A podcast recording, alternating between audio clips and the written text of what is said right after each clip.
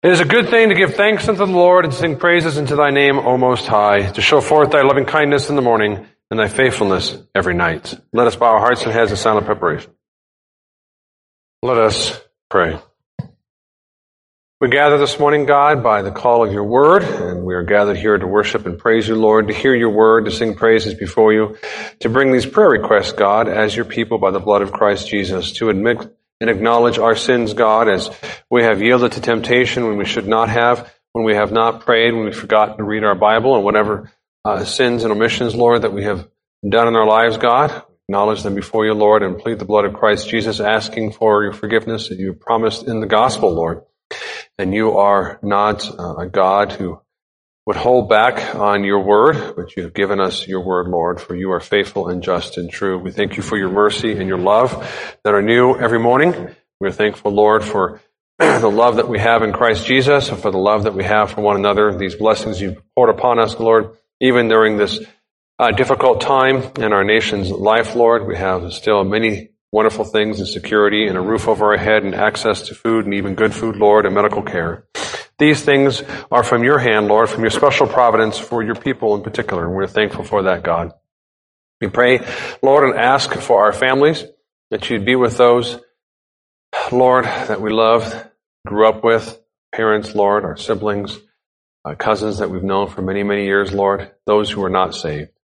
Pray for their salvation, God. We know and it's very difficult in our families.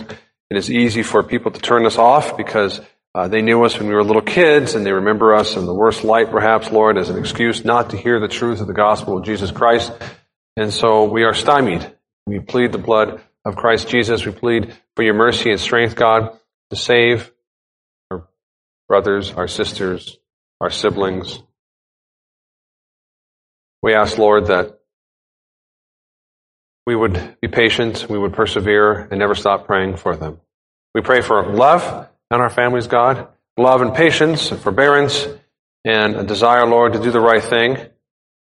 We pray, God, for protection of our families from the wicked government around us that would do what it can, it seems, more and more, tear down the support structures that we had in society that reinforces our families and protects them, Lord, and reinforces godliness and holiness, as we'll hear this morning.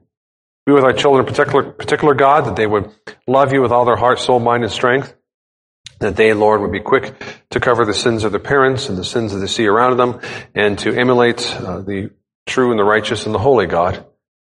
And that we as a church would be good examples to our families and to one another, Lord, to reinforce such holiness, positive reinforcement, certainly, Lord, and through admonitions as needed, God, and warnings. We ask, Lord, that we would be stewards, that we would be those who love you not only with our mind, but with our hands and the resources you've given us, Lord, time and money to use it right unto your glory. Help those in particular, Lord, that are closest to us, that we have the greater responsibility. That is uh, our husband, our wife, our children, Lord, those of our household, grandparents, God, close friends of the family, Lord, those near us as our neighbors and our church in particular. We thank you, God, for the opportunity to use the money, talents, the abilities that you've given us for one another, and therefore show love to one another. Help us, Lord, to persevere in this, not to be discouraged, not to be weary, not to give up, God, but rather think of new ways if need be, Lord, or certainly to be satisfied, God, if there's very little that we can do to accept your providence. This could be hard to be sure, Lord, for some of us that are especially extroverted, very people oriented, Lord. Nevertheless, God, we pray that we would do what we can with what you've given us as stewards in your household. We pray for our presbytery, God, that you would be with her this week as we have our formal meeting twice a year, that it would go well, that it would do, go better than well, Lord. It would go towards uh, what is needed to keep the presbytery united and focused upon the truth and their duty and their responsibility. We pray for the various committees, uh, Lord, and uh, the works that they have in the presbytery that we're not always aware of and the reports they're going to be giving, Lord, that they, they would be useful committees, that they would be helpful committees, that they would have reports, Lord, that are expressive and useful for the presbytery and even us, Lord, to pray about and to be aware of, Lord, as much as we need to be. We ask, Lord, for all the commissioners to be protected in their travels there and back, God, and that they would have a restful time, even in the midst of their busy work that they have for two days. We pray, Lord, for our brothers and sisters who are in the military. We know We have some in this church, Lord, and some who are going uh, from this church as well. That you would protect them and watch over them. That you would uh, use the military, God, as a, a good and a positive in their life, Lord, for whatever they may need it for in the how many years that they are in. That you would protect them from the craziness that's been going on in our society and is now even bleeding into the military. And so, God above, help give them wisdom, give them uh, perseverance, Lord, and give them access to good, faithful churches and preachers, Lord, and that they would stand firm, that they would persevere, that they would be stubborn in the best sense, Lord, and stubborn for your cause and for your holiness, as we'll hear this morning, God, when they are given to temptation, that is, they are surrounded by temptation in the military. Uh, as a number of us have been in the military, we know what it's like, uh, God, and uh, we ask that you would watch over these young men. In your name alone we pray. Amen. Let us turn to 1 Peter 1:16. 1 Peter 1:16. I almost didn't preach this. I was, ah, do I want to do a third sermon? It's not like my church is struggling with holiness and we're just running around like a bunch of heathens and need need church discipline all the time. No, our providence has been especially blessed that way over the years. But I think you do need encouragement. You need defense uh, we'll do that after the sermon text.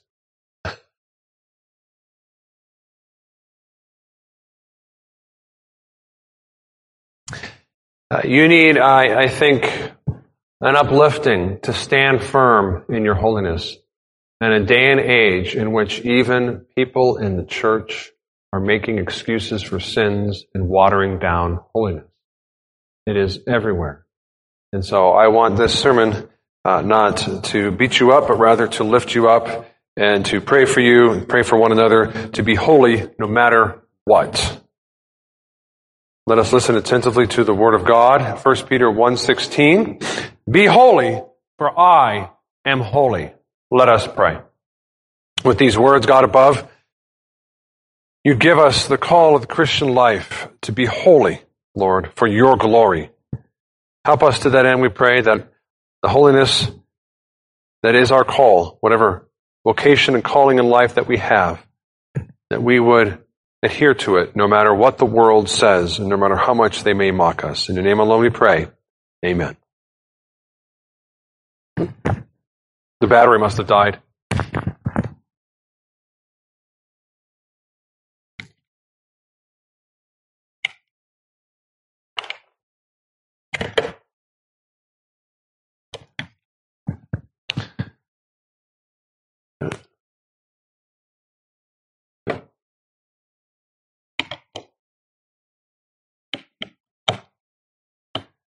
You know, Tesla, a hundred years ago, Tesla, the engineer, whiz scientist, understood wireless technology and wanted to set up a huge tower in New York City on uh, Ellis Island to transmit wirelessly power. And you can imagine what the oil companies thought about that, right? So it didn't happen. He was a man ahead of his time, and we're still behind the times from him. Anyways, so um, I guess you didn't quite hear my prayer. We will read the Ten Commandments and then we'll go into the sermon. Let us read the Ten Commandments. And God spoke all these words, saying, I am the Lord your God, who brought you out of the land of Egypt, out of the house of bondage. You shall have no other gods before me. You shall not make for yourself any carved image or any likeness of anything that is in heaven above, or that is in the earth beneath, or that is in the water under the earth. You shall not bow down to them nor serve them, for I, the Lord your God, am a jealous God, visiting the iniquity of the fathers on the children to the third and fourth generations of those who hate me, but showing mercy to thousands, to those who love me and keep my commandments. You shall not take the name of the Lord your God in vain, for the Lord will not hold him guiltless who takes his name in vain. Remember the Sabbath day to keep it holy. Six days you shall labor and do all your work, but the seventh day is a Sabbath of the Lord your God. In it you shall do no work, You, nor your son, nor your daughter, nor your male servant, know your female servant, know your cattle, know your stranger who is within your gates. For in six days the Lord made the heavens and the earth, the sea and all that is in them, and rested the seventh day. Therefore the Lord blessed the Sabbath day and hallowed it. Honor your father and your mother, that your days may be long upon the land which the Lord your God is giving you. You shall not murder. You shall not commit adultery. You shall not steal. You shall not bear false witness against your neighbor. You shall not covet your neighbor's house. You shall not covet your neighbor's wife, nor his male servant, nor his female servant, nor his ox, nor his donkey, nor anything that is your neighbor's. Hear also the words of our Lord Jesus, how he says, You shall love the Lord your God with all your heart, with all your soul, with all your mind. This is the first and great commandment. And the second is like it. You shall love your neighbor as yourself. On these two commandments hang all the law and the prophets. And what I read was the revealed will of God for us to be holy. Ten commandments are a summary of God's holiness that he requires of us. And the summary of that summary is to love the Lord your God with all your heart, soul, mind, and strength, and your neighbor as yourself. That is the life of holiness. That is the life I wish for us to grab a hold of, hang on to, and never let go. As you have the Spirit of God in you, you shall never let go. To have a holy life no matter what the world says, no matter what churches do. One reason why we read the Ten Commandments is it helps reinforce the call of holiness, especially in the midst of a perverse and twisted generation, so that we leave on Sunday with the truth in our hearts again. The Christian life is a call to follow Jesus, we are told, and that is certainly true. He tells us to take up our cross and to follow Him.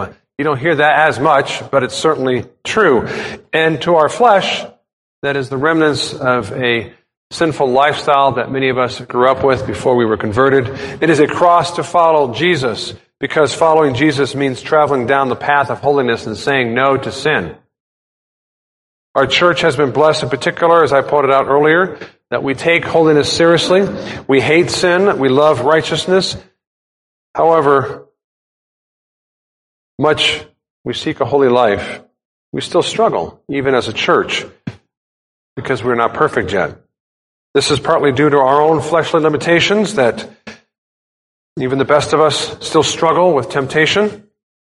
And that struggle will be there until Christ returns. We should not turn a blind eye to that reality, but rather equip ourselves and equip our minds, preached on earlier in Peter, to recognize that fact and prepare accordingly, to gird up our minds for the call of holiness Yet we also have outside pressure, not just the inward temptations and where our mind goes, but outside temptation and pressures, the sinful world in particular around us. They are trying to crush holiness. Every day it seems, when you read the newspaper, when you wake up in the morning to watch the news, you read yet another act of atrocious wickedness. And not just individual acts, but policies and decisions, not just by the government, but by big business, by the military and others to inexorably push wickedness and crush the holiness of our lives. And so this sermon is here to build you up in holiness, to stand firm against the crushing lies of the world, the world that mocks you, that berates you, that even threatens you because you're just too holy for them. Although I know you don't feel holy many times. But you shall and will stand by the power of God in a life of holiness no matter what. So let us see that here in this important text. Be holy, God tells his people, for I am holy. We ought to have a holy family no matter what the world says to us. Men, you are called to be holy. The world wishes to crush your holiness crushing of the holiness of men we have seen, unfortunately, even in the churches that have wrongfully permitted divorces. I've seen it with my own eyes, making excuses because, as we know, the world more and more says the problems that we have are because of what? The patriarchy, because of men. we just had less men in control of things, life would be better. And, you know, you have many godly men in your life, perhaps, or just one or two, and you see them and you think, there's no way they're getting crushed. They are. Men can get crushed too. When over and over again, year in and year out, the media, politicians and the like, even last year, that organization that ran rapid across this country has written into, into their code to crush patriarchy. There it is. And you had politicians bowing their knee to an organization that says crush patriarchy. They're trying to destroy your holiness, men. Another way of doing it. By telling you that you're worthless, to telling you that your job and duty to protect the family, to stand up for the truth, to protect your wife, to lead the family, to lead the church, to lead your wife is somehow wrong and wicked and crazy. They're trying to crush your call and your walk of holiness. Look at it that way. That's exactly what it is an attack upon you, an attack upon God behind that because He has given you that responsibility. And loose divorce laws have undercut that for generations now. Majority of women, or at least 50 50, the last I saw, if not more, uh, initiate divorces, on, on biblical divorces, I mean, in particular. And of course, the financial burden that brings upon men.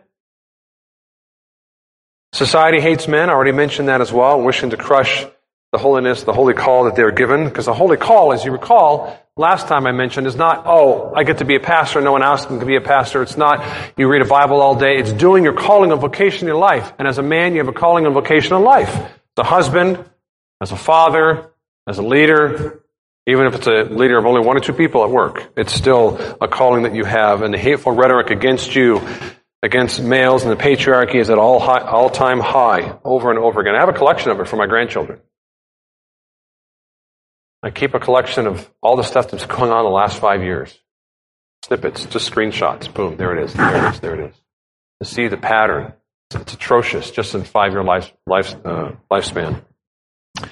And as in fact, I'm not going to give you the, the, the particular statistics, but has in fact led to an all high, all-time high of drug use and suicide among men. Among men. Just among men. And they're just now starting to notice that some of the experts are like, yeah, we've, we've seen this trend in the last 10 years, and it's getting worse.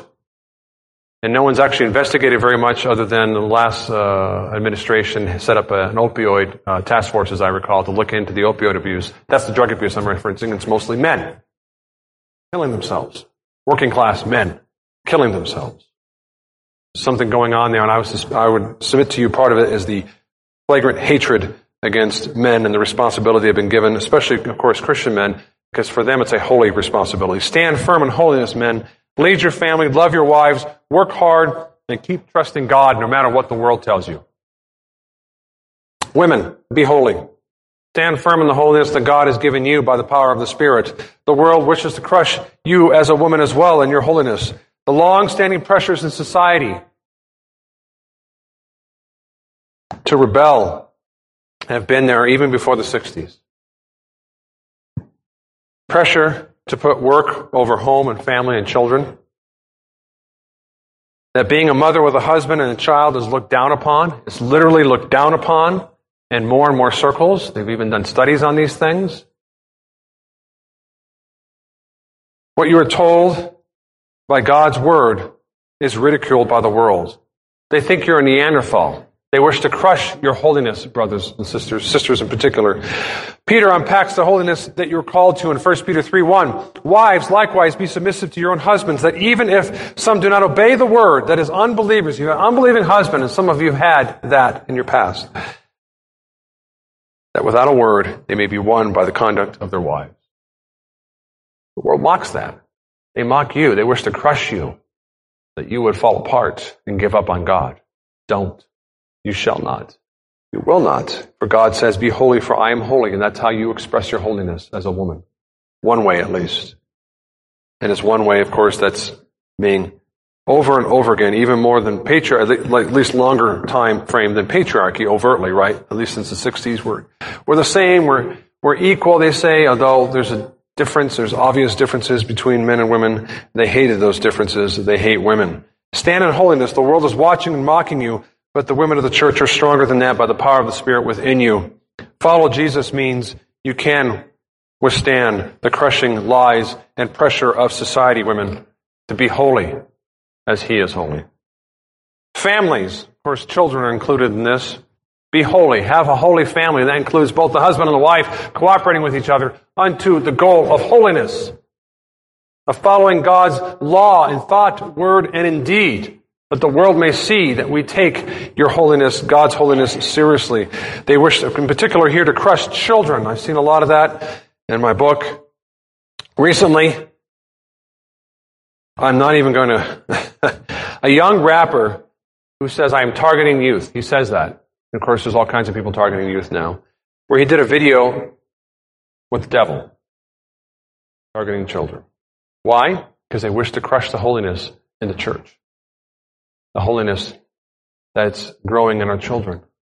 Pray for them. Stand firm against the wickedness around us, adults and children, parents and child.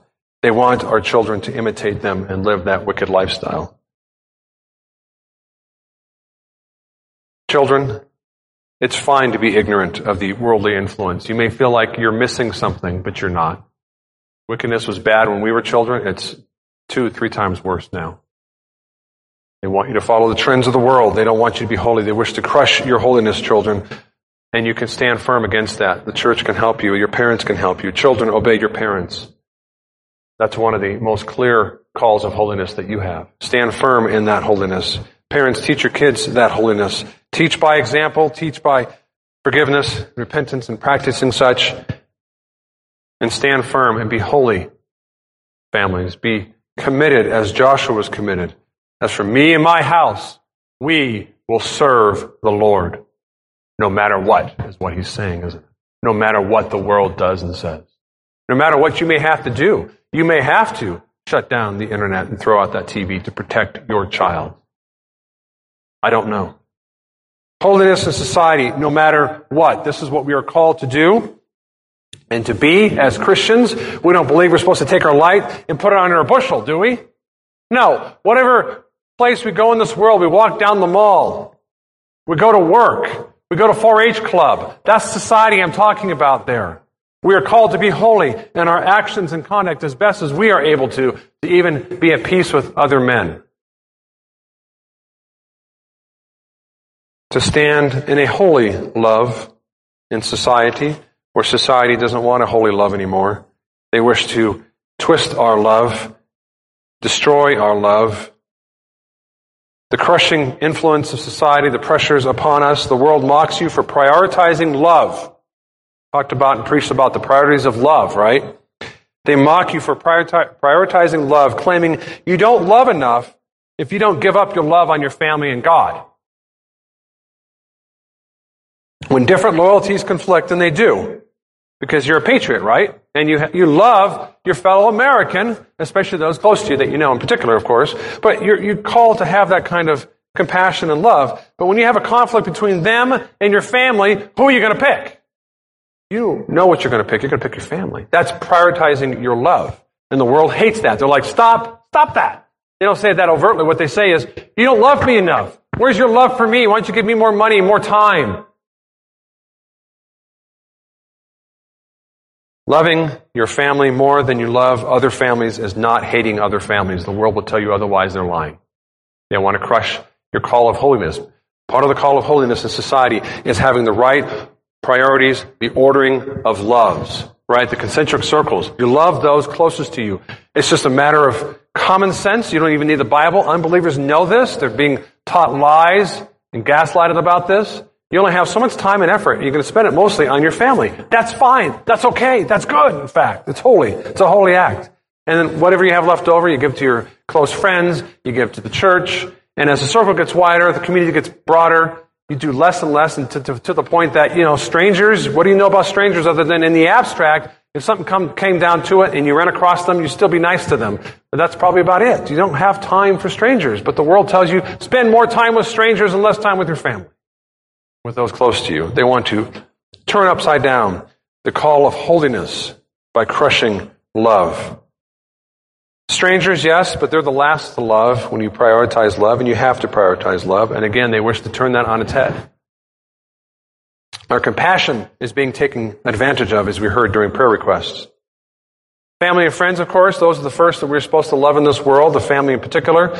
Loving our wives even more than our children. If there's a conflict, the children have to be quiet and submit. Protect the wife sometimes. Of course, loving our children enough to discipline them. Because if we don't discipline them, the world will discipline them unto ungodliness. And of course, God is the first to love over all. When families tempt you to follow another God, you must follow God and not the family. And you have. And you will. That's the call of holiness, and the world wishes to crush that. Don't give up. Keep fighting, brothers and sisters. God is holy, and He's called you to a life of holiness. That means prioritizing in love so that we have a holy society, a rightly ordered society. And a related point to that is to stand in holy honor. Not love broadly, but more specifically, a concrete action of love, honor. In Proverbs 16:31, you're supposed to rise up to the hoary head, right? To the aged, to respect and honor them. And again, society. Just watching last year, we saw they wish to crush and destroy the honor we gave our forefathers. Did they sin? Oh, yeah. Did we suffer the consequences for it? Last I checked, we had the greatest number of lost lives in a single war because of it. But apparently, it's not enough for some people. It's just never enough. The holiness is enough because we have justification in God, in Christ Jesus. And we don't have to have the sin of our past weigh us down individually or collectively. Calvin, I like this quote. Let us learn that where there is an accepted custom, and it is a good and decent one, we must accept it. There are many customs that we have that make us Americans as opposed to Japanese, for example. And they have many customs that aren't necessarily wrong, you know, obviously ignoring the uh, forefather worship they have on the, on the hills. But other than that, there's different things that different cultures have to express custom, ways of in particular, customs that honor our forefathers. That's why we have statues. so we have parks. And sometimes we have laws named after them and things like that. And Calvin continues, and whoever tries to change these good and decent customs is surely the enemy of common good and should be held in abomination and pointed out as a troublemaker. Calvin was a conservative. He wasn't quick to change custom. You had to have a good reason to change custom. A violation of the fifth commandment, I would argue. And that's essentially what Calvin's saying. Because customs are carried over generations. In fact, the laws and the freedoms that we have, brothers and sisters, given to us in the promise of the Constitution was from whom? Our forefathers. See that? There's a generational connection we must maintain. To destroy it would actually get rid of our freedoms. Because they're promises encoded in law given to their children and their grandchildren. That's what the Constitution is. We never thought of it that way. And attacking our forefathers that way and undermining uh, the best of our history is an attack, is a way of crushing the call of holiness, in which we are supposed to honor our forefathers. And I know, again, we've not had that particular problem. And God has indeed blessed us with those, with a church that loves and honors and respects and even acknowledges the sins of our forefathers in a right, proper manner. It is the call of holiness in a society to have a right order love and a right honor of our forefathers. And thirdly, we are called to be a holy church no matter what. Not just a holy family, not just a holy society, but a holy church in the midst of a twisted and crooked generation to stand firm for Jesus Christ no matter what the world says. To stand firm for the Lord's holy day. Again, I'm picking things not to pick on you, but what I see society attacking of your call of holiness. That you would stand firm and, and reinforce the girding of your mind, the equipping of your soul. To do the right thing no matter what. They wish to crush your rest, brothers and sisters. More and more companies expect you to work on Sunday. In fact, Amazon, I found out about a year ago, I didn't know this, and, you know, one day my shipment comes in on Sunday. I'm like, this, this has never happened before. What, what, Sunday? What's going on? I, I Google it. Oh, you have to opt out if you don't want it delivered on Sunday. What? And of course, it's not the easiest place to find in their you know, Byzantine back end to figure out your name and where to go and your account information. Oh, there it is. It's under the address book, as I recall. So go to your address book click off of it. Christian schools, this has been going on for decades. This is just sh- shameful. They're trying to crush the Lord's Day and do crush the Lord's Day by insisting on having sports on Sunday. And your children got to miss worship because it's more important to play sports. Pressuring families when they should be supporting your holiness. Trying to crush you, brothers and sisters. Stand firm. Don't let them crush the Lord's Day. Now, the physical rest that we get to avoid unnecessary work on the Lord's Day is indeed a blessing given to us again by our forefathers who enshrined, you know, religious or in particular, as you know, historically, Christian liberty was the emphasis there. And so we had the Lord's Day laws. They had Sunday laws. They didn't have Saturday laws. That should mean something, right? Again, that's given to us by our forefathers, and we're honoring them, we're maintaining that, and that was a good thing, and it's being destroyed and cut under. Now, of course, I know, I know it's harder and harder to avoid working on Sunday, and sometimes you have to or you lose your job. God knows that, and you do what you can. The church knows that. We're not going to come after you. Because the Lord's Day is made for man, not man for the Lord's Day. And so there are those kind of exceptions. But when you can, press back, stand firm, in the Lord's holy day, holy, holy day that He's given us and teach our children so they grow up with a holy day. Not only for physical rest, of course, but for spiritual rest especially. Make effort to attend church. To feed your soul, to be with the saints, to be encouraged. You're not the only one out there trying to be holy. You're not alone. Prayer time is a good time to learn what's going on in the church and to pray for one another. Instruction, of course, not just on Sunday, but especially on Sunday as a day of spiritual rest. Bible reading, church history, and sermons you can do throughout the Lord's Day. My family and I uh, listen to R.C. Sproul sometimes in the afternoon.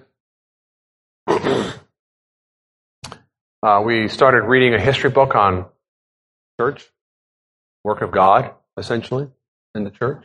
Read a little bit of that. You see how God's special providence has protected the church throughout the ages to encourage you, to strengthen you, to give you good memory and thoughts throughout the week that God loves his people and you're one of his people and he loves you. And of course, fellowship on Sunday is important, especially in the last 30, 40 years, because we don't live near the churches we go to. Your parents, and maybe some of you older ones, grew up going to the local church because there was a local church to go to. We don't have that anymore. In fact, more and more people are encouraged to fragment society and go off and live without your family and live in another state and never see your family ever again. Mostly because it's easy, you can get a better job, but we often aren't told the downside, which is you don't grow up with your grandchildren, you don't grow up helping your parents. Your support structure is now cut off emotionally and relationally in many ways. And the Lord's Day is a day we're finding more and more where we can come together because we don't live near each other in the same community. I would love that. To wake up in the morning, you can watch me mow and see how bad I'm at it, or something like that. What's the pastor up to now? Keep an eye on him. Oh, they did. They kept an eye on the pastor. And of course, the pastor kept an eye on you. but you knew each other. You weren't strangers. It's hard to know people if you only see them on Sunday, maybe during the week, once a week. And we try. We've done very well considering it in Providence. I'm very impressed. Keep doing it. The Lord's Day is yet another day to reinforce holiness to stand firm against the world that wishes to tear down the Lord's day, a day of holiness. Stand firm in loving the church when the world hates the church more and more, even in a country that was founded on those being persecuted and wanted freedom for the church because they loved the church. John 13, 35. By this, Jesus tells his disciples, by this all will know that you are my disciples. Who's he talking about? Well, the world would know that you are Christ's disciples. The world's going to know. How's the, how's the world going to know? How's your neighbor going to know? How is the politician going to know? How is big business going to know? If you have love for one another. And to tie it into the second point, to have a holy society no matter what, where they turn on top of its head the priority of love, where they're told you're supposed to love a stranger more than your church and your family. This is one of the ways in which they pressure the church. Why aren't you doing more to feed the poor? Uh, because we're a church and we're not a feed a poor institution. That's not what we're called to do. You happen to be able to do that, good. Do it carefully. Uh, if you remember the OPC lesson in the 30s and 40s, 40s in Korea, where we had rice Christianity, you gave people food and they converted because they got food, and then they were gone.